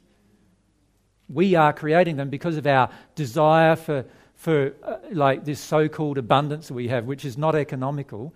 Like, if, if everyone in the world lived like we live, most, of most people would need, would need four worlds to handle the resources, right? The truth is, we're not facing up to that most of the time. We're not facing up to the fact that in Thailand, the reason why, why parents sell children to sex slaves, to be used as sex slaves, is because the parent usually has a group of emotions related to us here in Australia. One of those emotions is they want to have abundance in their life, they want to have money. Right? Why do they want that? Because they see us with money and they think, oh, that life would be nice and comfortable, and they're willing to sacrifice their own child for it. And don't think you haven't sacrificed your own child for it either, because everyone here who has children has. How many times have you sacrificed having time with your own child just for the sake of your work? Isn't that the same thing? You see, this is where we've got to see these things, you see, as our law of attraction. Can you see that? And be really honest about it. When we're really honest about it, we can then go into the emotion and look at the emotion. And we can see everything as, ah, oh, this is an opportunity for me to see the truth about myself and heal it.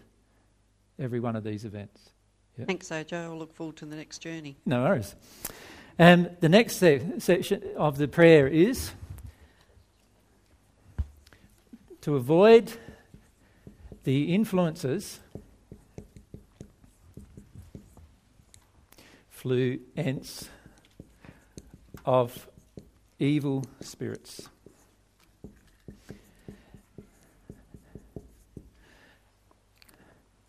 Basic truth there are evil spirits. like, don't think that there's people in the spirit world who just have your wonderful life in mind in the sense of a positive way. You know, they want to help you. That's not the case at all. There are many of them who want to do their best to harm you. There are many of them too who also just want to do their best to get what they want, even if that harms you. So they're not necessarily as bad as the ones who just want to harm you, but they're perfectly willing to have you addicted to a drug so that they can be on drugs. They're perfectly willing to have you addicted to some drink and alcohol so that they can have the taste of alcohol and the feeling that the alcohol gives them. Right? They're perfectly willing to do that. They might ruin your life doing it.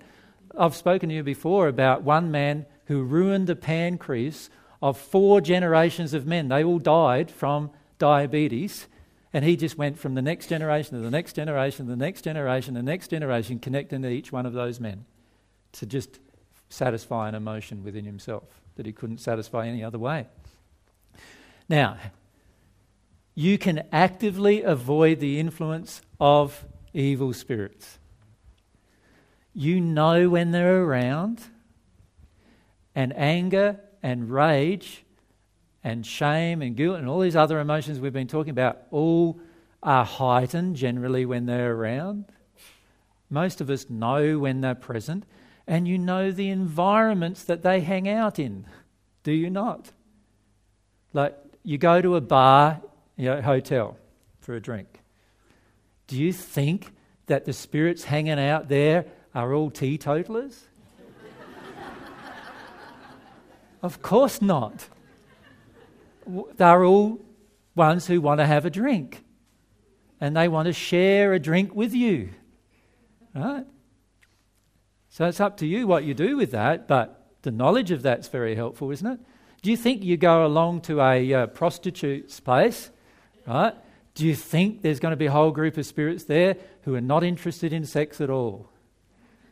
Of course not.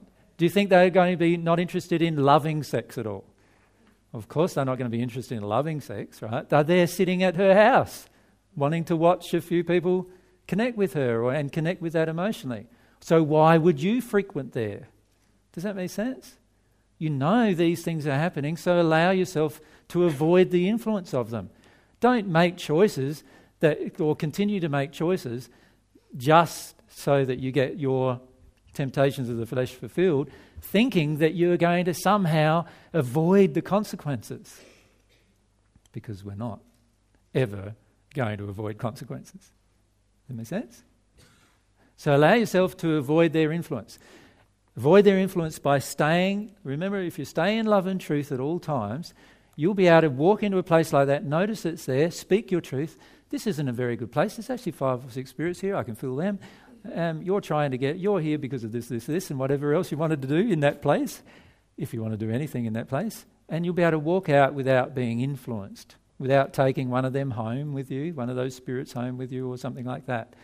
But if you want to go along with the influence of spirits, there are many seeming advantages that you will have with that. Like, for example, if you want to go along with a male spirit who wants to hook you up sexually, I can guarantee to you that you're going to have more sex with different people in your life. Now, that might seem like an advantage, right? But actually, it's going to have its consequences, right? If you want to um, avoid the influence of, of spirits who are going to cause you to, to connect with the shame inside of yourself and actually live in your shame, right, then, then stop punishing yourself for what you've done. Because every time you punish yourself for what you've done, you would just allow them to punish you. That's what you do. So we've got to be firm with ourselves and avoid their influence. If we just punish ourselves, you know, beat ourselves up emotionally or even physically, all we're doing is we're falling into their hands. That's not loving. And they, they would be perfectly willing to do that. Does that make sense? Every single time you feel a feeling inside of yourself that you want to avoid your emotion, you attract a group of spirits with you who will help you avoid your emotion. So, are you avoiding their influence in that state? Definitely not. They're going to help you avoid your emotion. And they'll love doing that because they think they're doing you a favour. Right? And so you can talk to them about that. I don't want to do that. I'm going to deal with this emotion. Right? How about rage? It's the same issue, can you see? Every time, many of you have gotten into a habit of projecting anger and rage at me. Right? You sort of substitute me for your dad. Right? And I'm not your daddy. But you substitute me. And so, so instead of being angry with your fathers, you have opportunities that come up in your life to be angry with me, and you project all of that at me. And sometimes with your mothers, it's to do with Mary, and you project all of that rage at her. Right? And in that moment, do you think, see, there's been spirits for 2,000 years wanting to harm myself and Mary. Don't you think they have a lot of fun with that? You see, this is why many of you, whenever you have a feeling of rage or anger towards myself or Mary, have a long time in that rage or anger towards us because you're heavily influenced in that space to stay in that place of anger and rage. Does that make sense? Because they want to they want to get to us, they want to make us and our life uncomfortable, and you're just being a vehicle for that to occur. Now, what we've been doing, Mary and myself, is we've been stepping away more and more from some of you who have wanted to do that. Now, some of you have felt the personal effects of that, where we've stepped away from involvement in your personal life more and more because we don't want to encourage these spirits to give you a vehicle of just affecting us through your rage. Does that make sense? Uh, but it's something that can be dealt with quite easily. Every time you feel rage and anger towards myself or Mary, understand you are going to be influenced by a spirit in that state. You are going to. Because there are so many spirits, and there are literally millions of spirits in the spirit world who want to see the divine truth dead on this earth. And if, you can, if they can affect you to affect the people who are sort of promoting the divine truth on earth, do you think they're going to do that? Of course they are. And this is why many of you stay in anger or resistance with myself or Mary longer than you stay in anger and resistance to your own parents. Because the truth is, there is a large group of spirits in the spirit world who desire you to project all of this anger and rage that you actually have towards your own parents, towards us, so that, so that, so that things happen badly in terms of the movement of divine truth on earth. Does that make sense? That's their focus. So you can stop hooking into that or you can choose to hook into that. Many of you over the coming months, with media pressures and other pressures in your life from your family and friends, you are going to be very tempted to hook into that. And when you do, you'll find yourself heavily influenced in anger and rage towards myself or Mary, and hopefully you'll remember the words I've just spoken to you in that state. But it's very, very hard to remember when you're in a rage. Have you noticed that? Very hard. And you justify it, don't you, at the time, don't you? You think, oh, I, deserve to be angry with them. They publicly humiliated me and so forth. Right? This is the kind of thing that happens. That's not how I feel. I've never want to public humiliate anybody, but I'll definitely tell you the truth in public if you tell me a lie in public. Does that make sense? I definitely do that. And it's not to humiliate you, it's just to correct the untruth in public. And that's certainly what I'll do. So, uh, can you understand that if we, we can actively avoid their influence? Can you see that? There's a lot of things we can do to avoid their influence. Just make a stand. Make a stand. Many of us act in fear with them. Why are you afraid of spirits who have less strength than yourself? Because often it's taking hundreds of them to actually influence you. Why are you afraid of them? Why are you hooking into them? Because you have an emotion. Many times the emotion is, I don't love myself. So if you love yourself, you will stop allowing spirits to manipulate you. Right? If you love yourself, stop allowing them from having these effects upon you. Talk to them by all means, but stop allowing them to have unloving effects on your life. Right? The truth is, they can only have an unloving effect on your life while you don't love yourself in, their inter- in the interaction with them. So love yourself in your interaction with them. Yeah? George, you want to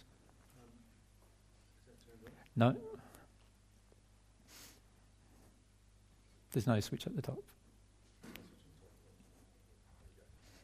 No.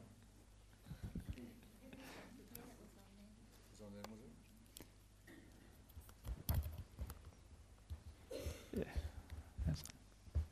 Okay, thanks.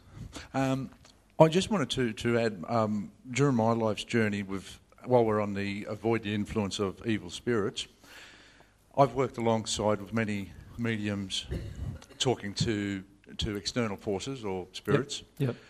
I, I, just wanted to add to it also that a lot of spirits c- can come through and gain control through trust, and then as they're gaining gaining your trust, they do that to gain control and power over you. Spot on, yeah. Yeah. Mm-hmm. Yep. So I just wanted to add that to what totally. you already said. Yeah. So a lot of them will set up events for you. So, for example, um, they might set up a whole series of really good events for you.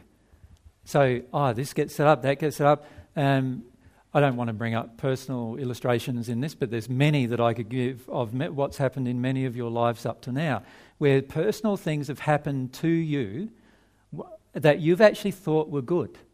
But, but actually, we can see that there's spirits who are in very dark places manipulating those events and making them all smooth for you and you think, oh, my life's going smoothly. Isn't this wonderful? All the things fitting in place. Lovely, lovely. You know, I'm doing this and I'm doing that and I'm feeling this energy run through me. It's so beautiful. It's wonderful on the divine love path? And right on that, in that space, you're not actually on the divine love path what you have is just allow these spirits who connect with your energy systems of your body, pump you full of this energy that feels really powerful and nice, and you feel really good, and then they connect you with some of the emotions that you have unhealed. Like, for example, the emotion to, to feel powerful, or the emotion to have glory, or the emotion to feel special, and those kind of things. And what they do then is they use this trust now that's been established to get those things from you. And I've seen this happen over and over and over and over again for many people. And the more mediumistic you are, the higher the likelihood it's going to happen to you. Any one of your unhealed emotions becomes an avenue that they can then use. And all they need to do is develop a, a, basis of trust. And you can say, and you hear this quite frequently. Ah, oh, yes, my new my new spirit guide was is now um, like the apostle whatever, you know. You go, oh, yeah, no worries. And what's the apostle whatever telling you? Oh, well, he's giving me all these wonderful feelings passing through me. And some of them even feel a bit sexual, you know, like, um, and, and everything. And, I, and you're going, hmm, does this sound like uh, a person who's now at one with God, who's now connecting to the person? It feels good, but is it real? Is it real? Of course not. So, so we need to allow ourselves to see that it's not. Does that make sense? Um, I'm just going to continue with this because um, there's one more thing that I'd like to say. Um, so the part of this, uh, the, the prayer was, the, and the influence of the powers of evil ones which so constantly surround me and endeavour to turn my thoughts away from you, from God, toward the pleasures and allurements of the world. And this is what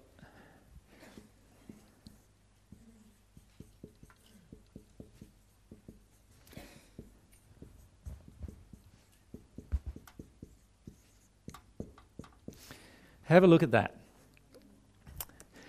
What is the dominant thing you are thinking about in your life?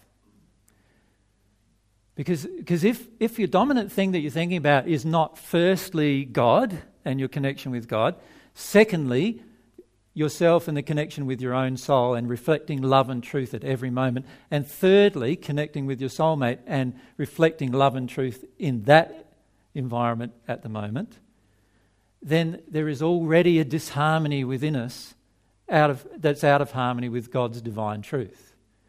So, for example, I don't want to think about my soulmate at all.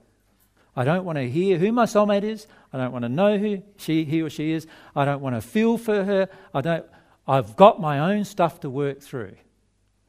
Now, if that's what's going on for you, you're blind to one thing in particular, and that is you're not bringing your love into harmony with the way God designed you. Right? And every time you're thinking about something that's different to that, bringing yourself into harmony with the love of God and the love of you and your soulmate, and then the love of others, you are out of harmony with the way God created her universe. And when we're out of harmony with the way God created her universe, we can't but create other things. You see, when you are really focused on your relationship with God primarily, and that nothing else can shake that relationship, you will find that no matter what happens in your life, you're not going to get off this path. But if you're not focused on that and you're focused on other things, for example, many of you are focused on your physical well being. In other words, you're worried every time you have an ache and pain in your body, right? Many of you still and you're worried that, oh, I might not be eating the right thing or might not be, maybe it's this emotion. But, but why is the focus on your body and your body's pain? Because you want comfort and you want other things, right? Now, true, on the divine love path, when you work through your emotions, you will have a lot of those, uh, well, eventually all of those things resolved. But while you're focused on that, if that is your first focus in your life, that, if that's where all your time and your energy and your effort goes, not much is going to be left for the real thing, which is developing your soul and growing towards God and entering this at one relationship with God. Focus your energy first on that. First on that, and everything else will result. That's why I said in the first century the words put first, and in the Bible it's written God's kingdom, and I'd like to say put first God's love and all other things will come to you. All other things will come to you. But you know what we do? We don't trust that very much. So, what we do is we don't put first God's love, we put first a lot of other things. And that's what we need to learn to do. In fact, in the battle for your soul, that is one of the best things you can do. To make a firm, heart based commitment to your own relationship with God. Where that becomes your total motivator for everything that you do. And once you get to that stage, what will happen is things will happen through your life and they'll hardly matter to you because everything is focused on this relationship with God. That's all you want, firstly. And then all these other things will be added to you anyway. So, can I just say in conclusion that this battle for your soul is a very intense and emotional battle, if you haven't already noticed that. Right? And, and what will happen in your life is that you can give up for a little while if you want, but all that happens is you still have to make the battle in the end. So everything that you give up now, later on, will have to be addressed at some point. So why bother giving it up now? Why not just battle away with your soul? Focus on those major things, no? particularly staying in love and truth, Partic- particularly that. It'll bring up so much for you if you learn to act in harmony with love and truth everywhere in your life, with what you believe to be love and truth, even right at this moment, is better than not acting at all. Right? And if you do that, you'll find that you'll win this battle quite easily. If you don't do that, you'll find you'll become one of the battle casualties for a while. Does that make sense? Right? You'll feel exhausted, under somebody else's control, you'll feel like you're giving up, and there'll be moments where you feel like a casualty, and you need to work your way through that even emotionally and reconnect with God every time. And there are so many wonderful tools we have to prevent ourselves from becoming a battle casualty. But remember, there's so many spirits who want you to be a casualty. They want you to be a casualty of this battle. They want you to be in darkness for thousands of years, just like they are. In fact, many of them would want you to even be worse than them. Some of them look at the power of your own soul and they actually think it would be wonderful if they could have the advantage of the power of your soul in a negative direction. That's how they see you. Some of them look at you and go, wow, there's a very powerful person, there's a very powerful person, there's a very powerful. If I could have that power in an evil way, wow, what damage could we do? How do you think ones like Hitler got chosen? Can you see how they got chosen? There was, there was there was in their soul the ability for a lot of power, which could have been used for good or evil, right? And then these evil spirits just get onto them, right? And manipulate the events and the circumstances and the situations to such a degree that the person on earth then becomes a powerful tool for the evil influence. Right? And that's how, somebody asked earlier how you get into that location in the hills. That's how you get there by becoming a powerful, powerful person in an evil way. And historically, you've known many of the people who were there. You've heard of them, you know. When, when I was alive, the person, Nero, was one of those persons. Powerful influence in a negative way. He was passionate in his evil. He is now a celestial spirit. Right? But in the first century, many of the so called evil spirits wanted to use him as their leader at the time. Right? Many of the ones you know, like Stalin, Hitler, and those ones, have been influenced by these groups of evil spirits into world domination and genocide. That's their desire. Yeah. I'm not going to answer another question, sorry, Anna. So, does everyone get the understanding that, firstly, you have a battle going on for your soul? Secondly, while your soul condition increases, the battle will feel like it's increasing to a degree because you become more of an object. See, the more light you have, the more of an object of notice you become in the spirit world. Right? And thirdly, you realize how you can deal with it. How you deal with it is these ways that are mentioned in the prayer that was given to you. Yeah?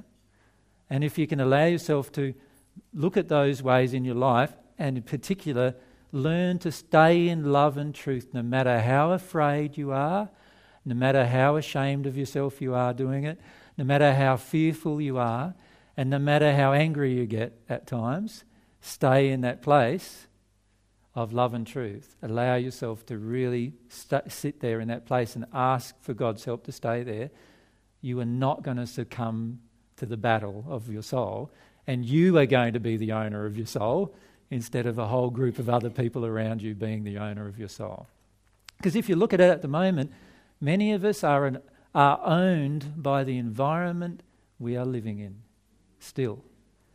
We are not our real self yet and we are not being our free self yet. And we have the capacity, this wonderful capacity, to be this free individual, but it's going to require courage. And so, courage is such an important thing for us to develop. Thanks for your time again, guys. And. Uh,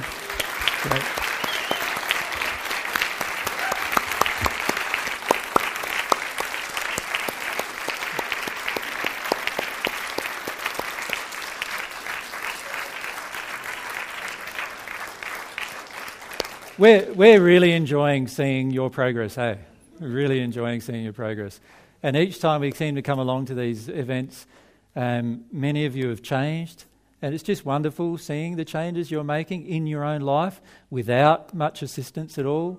Um, your desire and passion for getting closer to God is driving many of you now into this place where you just want to get closer to God and want to be closer to your own emotions and you want to attract your soulmate in your life. And it's just so wonderful to see these changes that you're making. Some of you are still feeling stuck, we can see that, and we're trying to do our best to try and help give you over the coming months uh, as much. To provide as much assistance as possible to get you through those blockages. And please don't feel it's competition. Every one of you have had different lives. Some of you have, have, have had terrible, terrible childhoods, right, in comparison with others here. And, and we recognize that, and we, and, and of course, God recognizes that in you. So don't feel that just because other people are doing well and you don't feel to be doing that well, that you're not actually. You need to allow yourself to see yourself truthfully. If we've had a very damaging childhood, obviously, we're going to have some we're going to obviously have quite a few emotions to work through. And God is patient with us and He loves us through that process. So we need to learn to love ourselves through that process and not berate ourselves in comparison with others. So we just wanted to remind you of those things that we love you very much and uh, we're looking forward to seeing what happens over the coming months. We feel there's quite a few good things that are going to happen over the coming months. And we're looking forward of being a part of those things with you. So it's going to be very much fun. So I look forward to seeing you tomorrow if you want to come tomorrow. And, uh, and I, like I said, I'm sorry I don't know the subject, so you'll have to just take potluck on that. Good night for now.